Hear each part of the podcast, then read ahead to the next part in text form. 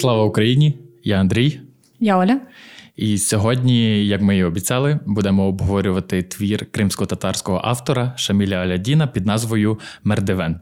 Я обрав е, цей твір через те, що одного разу недавно до мене прийшло осіяння умовне, що я нічого не знаю про кримсько-татарську літературу. В школі ми її не вивчали, в інфопросторі е, в нас про неї фактично не згадують.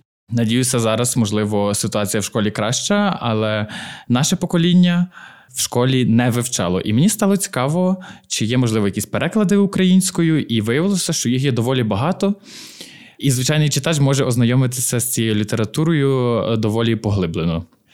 Е, ми вже з Олею трошки попередньо обговорювали цей твір, і е, хочу її запитати, яке твоє враження?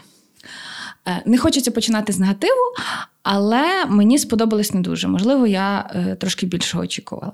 Але я розумію, що це можуть бути хиби перекладу, оскільки у книзі, які в нас були з Андрієм, вказано, що це переклади з російської кримсько-татарської, е, і там є декілька творів, але не вказано, з якої саме мови кожен твір перекладено. Тому, е, наприклад, перше, що мене трохи відштовхнуло від цього твору, це був стиль. І е, питання, чи це такий стиль автора від природи, чи це е, якийсь такий авторський стиль, або якісь такі недопрацювання, або навпаки перепрацювання перекладача, коли він над ним трудився і старався. Е, але загалом твір цікавий, цікава е, культура кримських татар, яка там показана, цікавий, цікава атмосфера, цікаві традиції, про які ти так побіжно десь знаєш, здогадуєшся, але поринути у цей світ твір мені допоміг.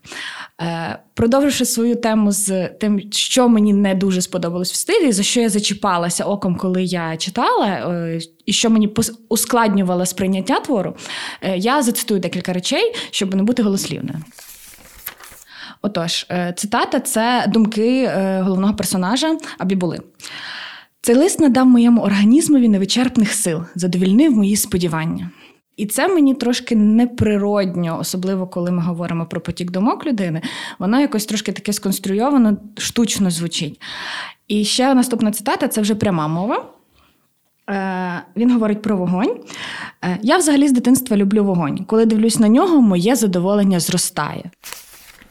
Тобто тут, можливо, я припускаю, що це хиба перекладу, бо воно звучить так, от, власне, як якщо перекладати умовно буквально англійську е, на українську з усіма словами, там не переставляючи їх так, як вони мають бути природні в мові, так тут воно і звучить, що моє задоволення зростає, але я собі не можу уявити людину, яка би е, в діалозі про щось говорила, не просто мені це подобається, а моє задоволення зростає.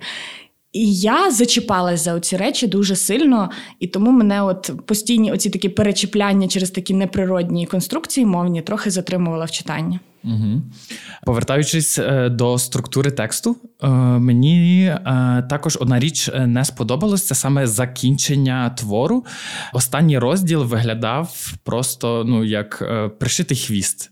Але я оправдовую автора тим, що швидше за все він його написав заради того, щоб відповідати політичним вимогам того часу.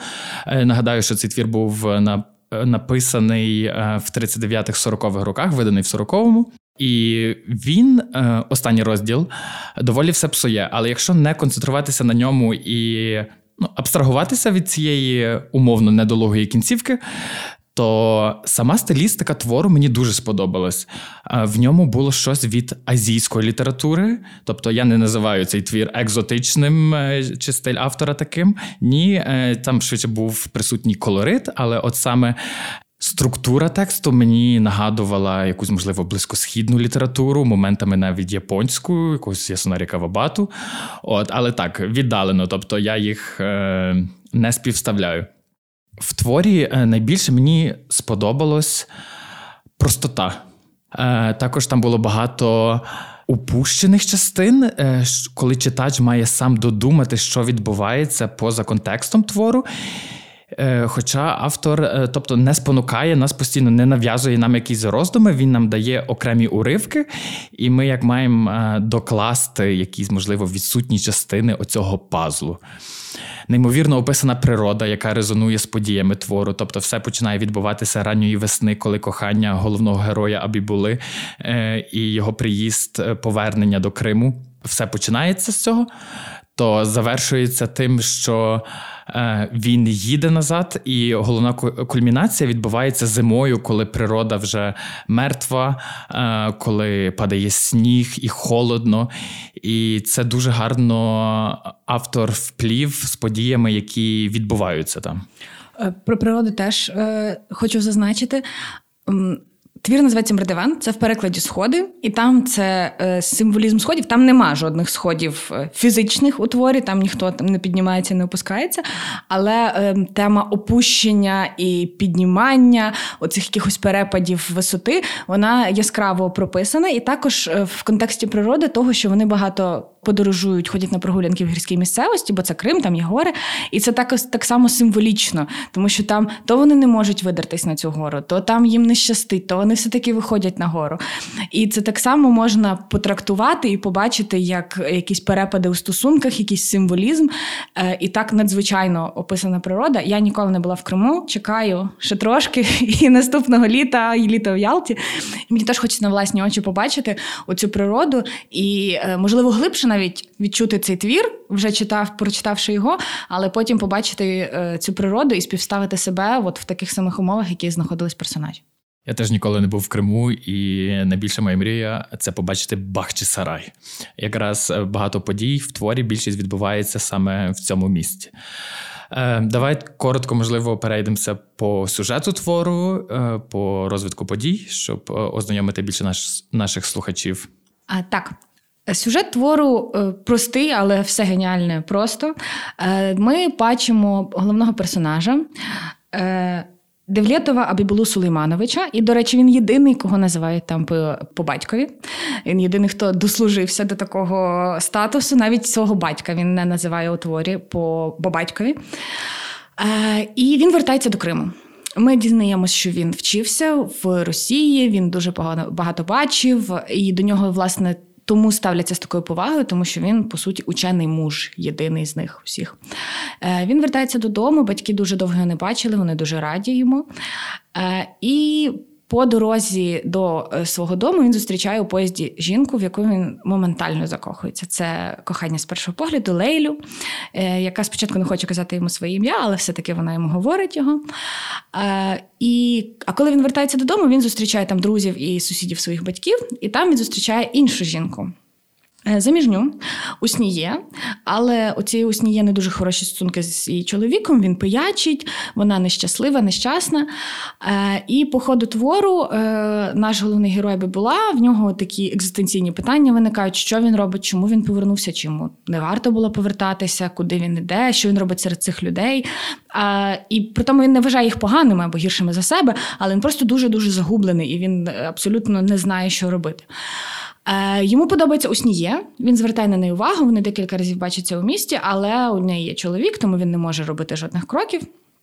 І у цей момент він зустрічає Бекіра, свого старого друга знайомого, е, і їде до своєї бабці в дальше село, де живе цей Бекір. Бекір знайомить його своєю нареченою, якою виявляється, а от тут plot twist Лейля з поїзда, яку зустрів Абібула. Е, і ми бачимо одразу, як змінюється динаміка стосунків Бекіра і Лейлі.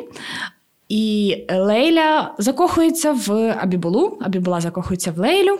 Але не треба одразу жаліти Бекіра і вважати, що Абібула розбив е, майбутній шлюб, бо вони вже були заручені. Насправді Бекір також не дуже добре повівся із Лейлелю. Вони познайомились в університеті і стали парою, і вона мала надію на таке. Правильне життя, яке мало бути заручене, одруження, діти. Але потім виявилося, що в Бекіра вона була не одна. І в неї в нього теж була сайт-чек. Е, але потім Бекір повернувся, попросив пробачення, Лейля його пробачила. Але потім, коли вона зустріла Бабілу, вона не змогла встояти. Вона написала йому листа про свої почуття, про те, що вона відчуває до нього потяг, і потяг не тільки там сексуальний, романтичний, але вона також він цікавий як людина, вона відчуває з ним якесь споріднення. Е, Абібула прочитав цей лист, він був в неймовірному піднесенні. Це для нього було якесь е, нове, новий потяг до життя йому дало, нове натхнення. Е, але таким плот-твістом, знову ж таки, який мені не дуже сподобався. Бекір приходить до Абібули, розгортає книжку. Яку книжку Андрій? Тарас Бульба.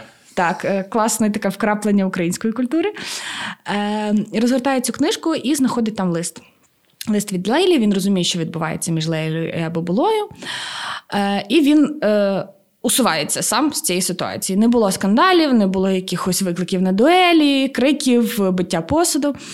Е, І ми розуміємо, що от в цей момент даний вже в принципі Абібула і Лейля можуть бути щасливими. І в принципі, Абібула обіцяє їй це щастя. Він вони говорять про якісь майбутні стосунки. Вони щасливі разом, вони разом гуляють. Все в межах пристойності і в межах таких строгих патріархальних правил е, кримсько-татарського е, кримсько-татарської спільноти. А, І тут е, Абібулі треба вертатись додому. Він на цей момент у своїй бабусі, йому потрібно вертатись додому до батьків, і він обіцяє Лейлі, що він її забере. Він повертається додому. Поки е, Абібула був у бабусі, у сніє у цієї жінки, з якою він познайомився в батьків, помирає її чоловік-алкоголік. Тобто вона стає знову вільною. Повертаючись додому, Абібула думає, а чому би і ні? І він починає з нею також е, ходити, гуляти.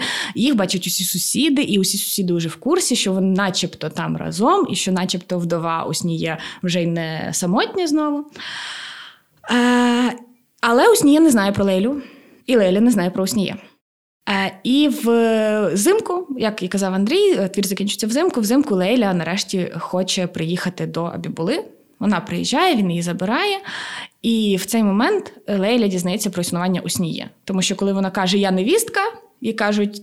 Ні, ти не невістка, бо Абібула гуляє, ходить з Усніє. Ти хто така? І в цей момент це розбиває звичайно її серце, вона не розуміє, що відбувається, е, і вона тікає з дому. Коли Абібула повертається, він бачить, що її немає, вона втекла, навколо сніг, е, завірюха, холод, він її не знаходить. І на цьому, власне, от закінчується така основна частина твору, про яку говорив Андрій. Потім іде оцей основ... останній розділ, який, можна сказати, приписка є. Ну, ще в кінці е, фактично твір закінчується тим, що е, Абібула їде поїздом, повертається з Криму назад. І це вже знову весна, ніби пройшов рік, і це е, такий е, дає нам відкритий фінал. Тобто, можливо. Головний герой щось зрозумів, можливо, щось виніс. Хоча я в це не вірю насправді. Тому що, як ти правильно сказала, він був супер загублений е, в житті. Він е, вмів тільки то, що робити, що вдавати з себе людину, якою він не був. І це справляло е, на людей враження, які жили, ну, умовно скажімо, в провінції, які не бачили там великих міст, якогось бурхливого життя. І він прийшов весь такий: ось, подивіться, я такого то досяг. І ясно, що вони всі почали ним захоплюватись. Але насправді, е, як людина в плані емоційному, якомусь, можливо, гуманному, він не виріс, е, він не змінився. Ну, Фактично так, я з тобою погоджуюсь. От щодо того, як ми трошки критикуємо цей твір, е, ми забули додати. Це перший прозовий твір автора, тобто перша проба пера. І я вважаю, що вона доволі потужна, як на перший твір. І ще один момент, який ти опустила. Твір починається з цього, що Експрес Україна прибув е, там на якусь станцію в Криму. І я такий, Боже, я не очікував відкрити кримсько-татарського автора перший твір в моєму житті і побачити слово Україна в першому реченні. І доволі символічно, що коли вже Абібула повертається назад, він їде експресом, який називається Крим.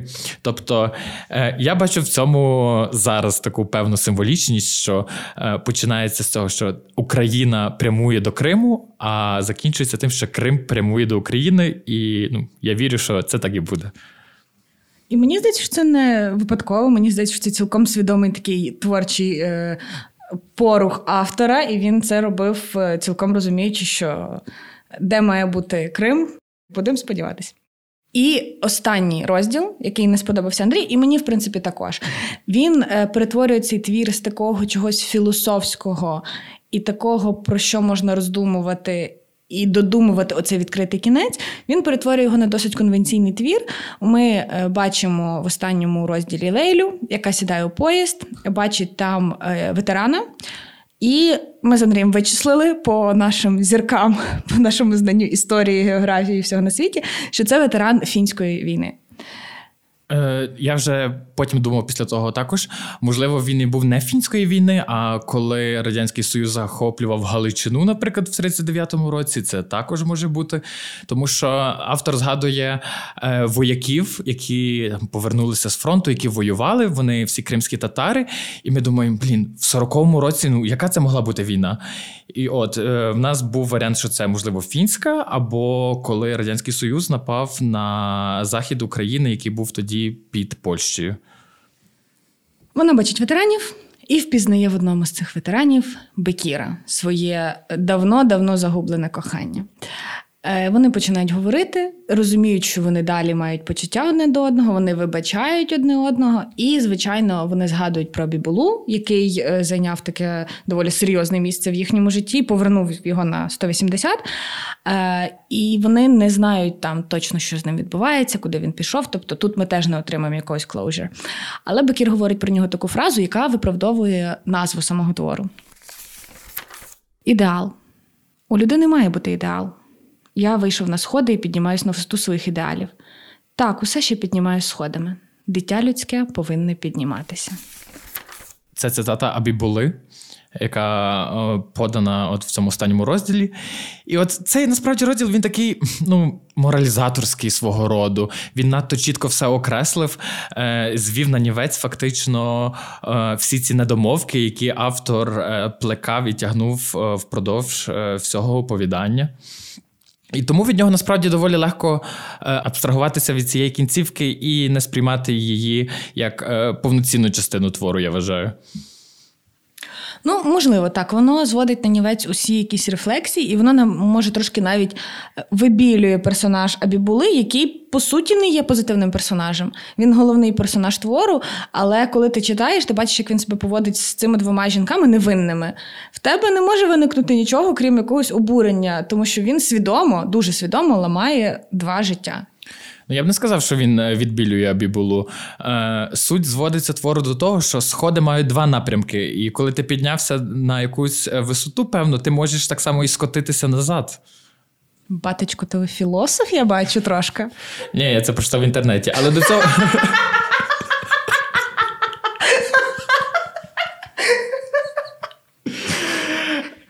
Але насправді мені було обідно, тому що я дійшов до цього висновку спочатку сам е, про ці сходи. Е, от, І в кінці, коли оцей був поданий вже уривок, я такий, блін, ну він це все щойно пояснив, що я до я до цього дійшов, а я пишався собою. що Я от я зрозумів, в чому суть твору. І такий вау, вау, обов'язково треба буде про це згадати. А тут в кінці така, типу, блядь, я все одно тобою пишаюсь, Андрійко. Дякую, дякую. Хто як не ви? І е, як я вже сказала, це не є позитивний персонаж. Е, і питання, чому він поводиться так, як він поводиться, мене е, дуже турбувало весь час під час прочитання. я розумію, що він такий, от як ти кажеш, він вдає, що він є тим, ким він не є. Він оці всі його рефлексії, оці всі його кидання зі сторони в сторону, вони мені здаються трохи штучними, бо він робить їх нещиро, не тому, що справді в нього є такий порив, а тому, що наче він відчуває, що він має як освічена людина, як великий філософ, який там читав усіх інших світових філософів, має отак мучитись і шукати сенс життя. І чому він дозволяє собі поводитись так з цими жінками? Чи є в тебе відповідь на це питання? Бо я, наприклад, при, попри всю цю філософію і філософський цей зміст, який ми тільки що розгорнули, я не зрозуміла власне таких дуже простих людських мотиваційних його поривів. Е, ну, однозначної відповіді в мене на це питання немає. А Мені швидше здається, що автор хотів показати, що е, Абібула, можливо, працював над собою в певному роді е, в якомусь професійному аспекті, але він не працював над своїм вихованням емоцій, е, вихованням відчуттів, себе ставлення до інших людей. Для нього люди е, це тільки якесь, можливо, знаряддя для. Е, сходження своїми вигаданими сходами, і він от тими сходами, можливо, навіть кудись йде, але він не знає, куди він йде. Ну тобто він прагне тільки піднятися вище над тим, ким він був раніше, і він нехтує е, всіма навколо. Тобто він не зважає на їхні також почуття, як ти вже зазначила. І в тому плані він розгублений, він незрілий. Е, також на початку твору був момент, який ти опустила згадати, що в певній точці твору. Оповідь ведеться від автора, там, де він вказує, що він познайомився з Абібулою, коли прийшов е, як поступати в школу. Ну, тобто, просто вчитися, щоб його записали в школу, і він там зустрів е, юнака, який там мав золоті зуби, і там і годинник, і весь такий був е, е, піжон не побоюся цього слова. От, І спочатку його сприйняли як за вчителя, а потім виявилося, що це їхній однокласник, який насправді е, нічого не вчився і просто там е, посміхався постійно, е, щось е, е, таке старався якесь говорити, але друзів не мав. Тобто е, зовнішність спочатку справила враження на них всіх, але потім в процесі навчання досвіду виявилося, що ну. Глибини в ньому немає. Так. І оцим мені насправді сподобався твір, оцим описанням не ідеального персонажа. Тому що е, ти, коли читаєш книжку, ти завжди майже завжди очікуєш, що там головні герої тобі сподобаються, що ти будеш там переживати за них, бути на їхній стороні в будь-якому творі. Чи це там не знаю, якийсь фантастичний твір, чи це детектив, чи це не знаю, одне жанрова література. А тут ти бачиш людину, якій ти не можеш співчувати, яку ти не розумієш. І це також цікаво. І це додає цьому твору своєї, свого шарму.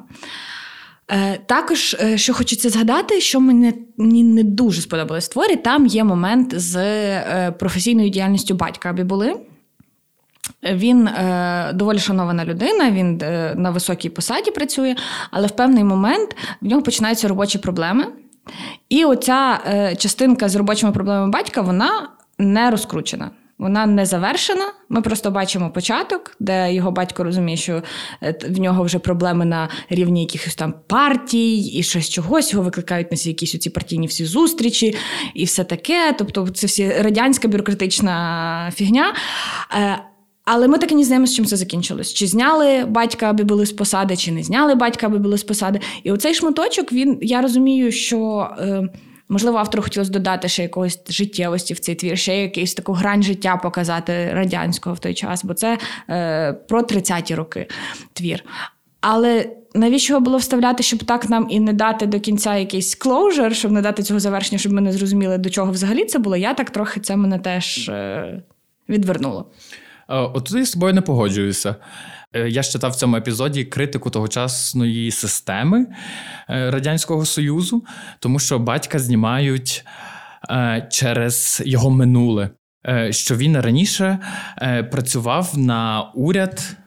Секундочку, Джафера Сайдемета. Я загуглив, хто це, і виявилося, що це людина, яка працювала в КНР. КНР розшифровується як Кримська Народна Республіка. Я насправді був в шоці, що кримські татари мали свою державу е, незалежну після розпаду Російської імперії, тому що. Повертаюся до цього, нас в школі такого не вчили. Я просто прозрів. І виявилося, що ця країна стала першою мусульманською країною, там, де було дозволено всім жінкам е, голосувати, мати виборче право. Ну і що фактично е, ця держава е, мала демократичний устрій. Е, повернуся до критики радянської влади в тому плані. Також там є момент з доносами, що один підданий його батька, якого звільнили через крадіжку, але до кінця там не вказано, чи насправді він крав чи не крав. Це залишається таємницею для нас. Але він приходить і доносить. Е, він там каже фразу: Я маю сказати пару слів е, там якомусь начальнику е, про батька Бібули. І ще є момент про вчителя, який також, якраз він йому це говорить, що вчитель жаліється, що його забирають з посади, хоча він вже там старий, і він багато років викладав, він досвідчений. І аргументовує це тим, що йому сказали, що е, його методика вже не актуальна. Тобто, оце такий якийсь, можливо, прояв якоїсь колонізаційної політики, коли е, людину, яка е, викладала, яка навчала за певними нормами е, суспільства саме цього регіону, е, просто заміщають, тому що він їм ну, не підходить. Ну, з одного боку, з тобою погоджуюсь, з іншого боку, я перечитала також і автобіографічний нарис, який є у цьому виданні, яке в нас з тобою. Е, я ваш цар і Бог, і це от про життя е, автора е, після війни, про депортацію. І в цьому творі, навпаки, ми бачимо солдат усіх, які вірять у Сталіна. Вони в цьому творі кажуть, що те, що нас депортують, це напевно якась помилка. Не може бути. Ми воювали за радянський союз, ми перемогли фашистів Німеччину, е, і от нас виселяють. Це точно десь сталася якась помилка. Товариш Сталін не міг такого зробити. Тобто, попри оцю таку критику, можливо, якихось е, нижчих рівнів цієї бюрократії, вони все одно вірили в таку велику ідею Радянського Союзу, велику ідею такого батька, дуче Сталіна, товариша, який мав би їх врятувати і який насправді хоче добра їм. Е, І погоджуюсь, що напевно, все-таки він критикував оцю колонізаторську радянську якусь насаджування оцього цієї їхньої культури. Але з іншого боку, мені здається, все-таки вони всі в це вірили, бо пропаганда була таки доволі сильна. Тут я з тобою погоджуюсь. І останнє, що б я хотів сказати ще за цей твір. В один момент я зрозумів, що це можливо з останніх описів, е, от саме Криму до війни і до депортації. Це як змальовування якогось втраченого раю. Ну, Зараз це для нас приймається як втрачений рай, коли е, кримсько-татарський народ не стрівся зі всіма цими лихами, які е, потім настали для них в пізніші роки. Так, е, тому що е, оцей колорит, не дуже люблю слово колорит, воно звучить якось дуже, як біла людина говорить про менші народи, але е, Ця кримсько-татарська атмосфера, їхні традиції, їхній побут. Ти бачиш дуже чітко їх. Там вживається дуже багато слів, якихось їхніх з носками, з перекладом. Там ти бачиш, е, як в них працює, не знаю, хто що вони їдять, як вони звикли проводити свої будні. Е, І ти бачиш всі татарські назви міст і містечок, і гір, і усіх усього, всього, всього, що є в Криму. І тепер, коли ти бачиш зросійщені назви на мапі, тобі трохи стає сумно, тому що ти бачиш, що е, практично оцей рай стерли дуже штучним способом з лиця землі.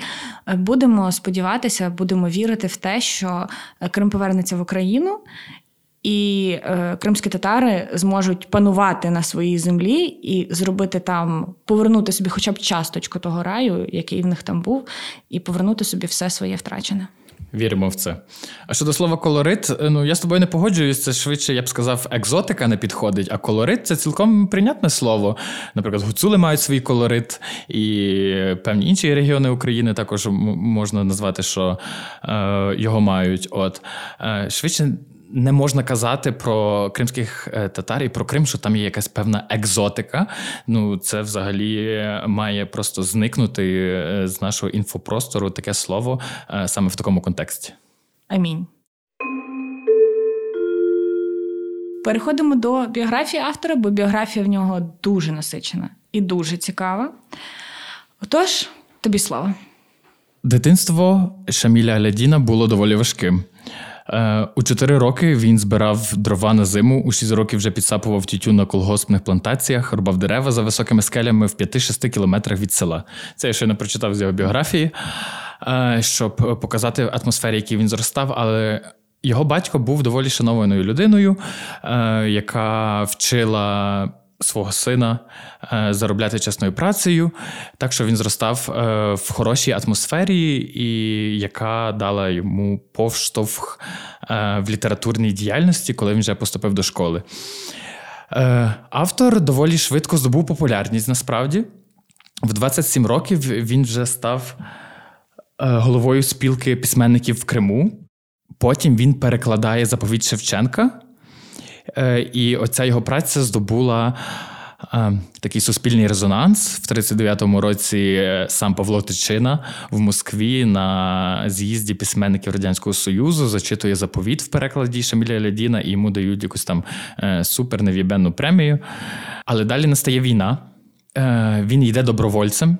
На фронт в 43-му році дістає важке поранення, його лікують на Кавказі але його дружина з дитиною залишаються в Криму. В цей час він е, організовує через свою дружину поширення партизанських листівок в окупованому Криму. Вона була заарештована німцями і мало не розстріляна через це, але якось їй вдалося уникнути цього. Е, в інтернеті я не знайшов детальнішої інформації, так що, якщо, можливо, хтось е, знає більше, будь ласка, поділіться, я б залюбки про це почитав. І далі, е, після завершення війни, він повертається, але все йде не так добре, як би хотілося. І тут я вже переходжу до свого знання яке я здобула після прочитання його автобіографічного нарису. Е, зазначу, що нарис написаний на мій смак набагато краще. Ніж його оцей прозовий твір, який ми читали, це оповідання. Він повертається до Криму, і в Криму починається депортація татар. Він вертається до своєї квартири, і в його квартирі вже немає його дружини і його дитини. Е, натомість він знаходить там якогось чоловіка, який його виганяє і живе в їхній квартирі буквально з їхніми речами. Коли він вривається в квартиру, він бачить сукні його дружини, їхні старілки, їхні стакани стоять, усі їхні меблі, усі не знаю, їхні килими, все-все-все. Просто людина взяла і в'їхала в чужу квартиру і живе собі там. Тут я хочу зачитати шматочок, який мені здається зараз е, дуже актуальний. Мені здається, що можливо в 2014 році так і траплялось з людьми, які е, примусово мусили покинути Крим. Ваша жінка, ви шукайте. Око Фанковського зловтішно блиснуло, і він наче зрадів думці, що раптом вигукнуло в його голові. Чекайте, а якої національності ваша дружина? Часом не татарка? Татарка, і я татарин. Тепер все ясно, потираючи лисну та гмикнувши, сказав він. Всі ваші вже давно звідси? Тютю? Як це тютю? Обурився я, в серці боляче кульнуло. Мене захитало, і щоб не впасти, довелося спертися рукою на стіну. Свіжоспечений власник моєї квартири вирішив цим скористатися, спробував випхати мою ногу та закрити двері, проте марно, бо я не дав йому цього зробити. А ось так. Тю-тю. Він зашипів, блискаючи і витріщаючись то одним оком, то другим. Тепер вони там, де Макар телят пасе. Нарешті позбулися. А кому вони заважали жити? Вам заважали? закричав я, зриваючи голос. Ще чого бракувало, щоб заважали, він криво посміхнувся. Та хто ж їм би дозволив? Розбишацьке кодло. Не бачите вам, бусурмани, більше Криму, як своїх вух, ясно? Своїм грубим пальцем відкнув мене в груди крізь щілину в дверях. І, незважаючи на це приниження велике, е, він намагається дізнатись, де його дружина та діти, але через оцей напад в лапках на новоспеченого власника його власної квартири. Е, його е, схоплюють солдати і саджають до вагону, який прямує з Криму далеко-далеко на Узбекистан. Е, він там зустрічає також різних інших вояків, і старших за званням, і молодших за званням, і поранених, і вагітних жінок, і маленьких дітей, яких всіх туди доля закидає. Він не припиняє пошуки своєї дружини. Е, незважаючи ні на що, незважаючи на всі е, небезпеки, які чатували. Тобто, за за те, якби він порушив закони, дізналися, що він там вийшов з тої території, куди його приписали, його могли арештувати, відправити до Сибіру. Е, і тут мене під час прочитання цього твору дуже вразила його жага до життя, його жага ризикувати всім заради здобуття е, бажаного. Я ним щиро-щиро захоплююсь, тому що це дуже велика сила духу, дуже сила, велика сила характеру е, і якась така людська, людський дух, який показується просто на 100%. Він таки знаходить свою дружину дитину дуже вчасно, оскільки вони буквально помирали з голоду. Незважаючи на те, що татар виселяли з Криму, начебто на роботи, робіт не вистачало всім. Е, їх не брали на звичайну роботу тобто їх приписували до якогось колгоспу, і там, начебто, їх мали поселити, годувати, але так не ставалося. Якщо вони виходили десь в місто і хотіли чесно, щиро, щиро якоюсь своєю чесною звичайною працею заробити собі хоча б копійку, їх відсилали, їм казали, що ми не можемо вас прийняти, бо ви татари, нас будуть наказувати. Е, і коли він знайшов дружину і дитину. Він е, спочатку знайшов одну роботу вчителем, потім його змістили з цієї посади, бо дізналися, що він татарин, а директор школи не хотів ризикувати своєю посадою. Е, і тут він також зробив ризиковий крок. Він написав в голові, е, здається, загальнорадянської спілки письменників, бо вони були знайомі. На той час Алядін був знаним письменником, навіть коли він їхав в вагоні депортаційному, його впізнали, бо він був поетом, якого читали, слухали, ходили на його виступи. І цей ризик, ну. Його могли розстріляти, мені здається, дуже просто в Радянському Союзі, коли б дізналися, що він посмів звернутися до когось. Але цей ризик е, був виправданим, е, йому допомогли.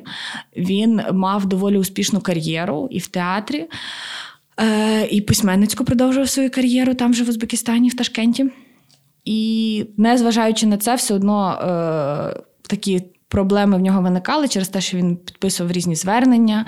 Е, про те, що е, незважаючи на те, що татарам в певний момент дозволили вільно працювати, їм все одно забороняли повертатись до Криму. Вони не могли вернутися додому, до своїх квартир, навіть просто не до своїх квартир на свою землю. І коли він намагався якимось е, робити якісь громадські порухи в тому плані, що пустіть нас додому, він не мав на це права. Е, І коли все-таки вже в незалежній Україні пощастило е, Шамілю і його родині повернутися до Криму, він, на жаль, не прожив там так довго. Вони повернулися, здається, у 1994 році, а вже у 96-му році цей е, великий, я не побоюсь цього слова, кримсько-татарський письменник, на жаль, покинув цей світ. І от в рідному місті, в рідних місцях на рідній землі йому довелось прожити лише два роки. Е, попри це, він дуже багато зробив для кримсько-татарської культури. В нього також є у цій самій книзі. Роман Запрошення на бенкет дьявола про е, письменників кримсько-татарських, реальних людей, їхні реальні здобутки, реальні їхні історії. І це також дуже цікаво.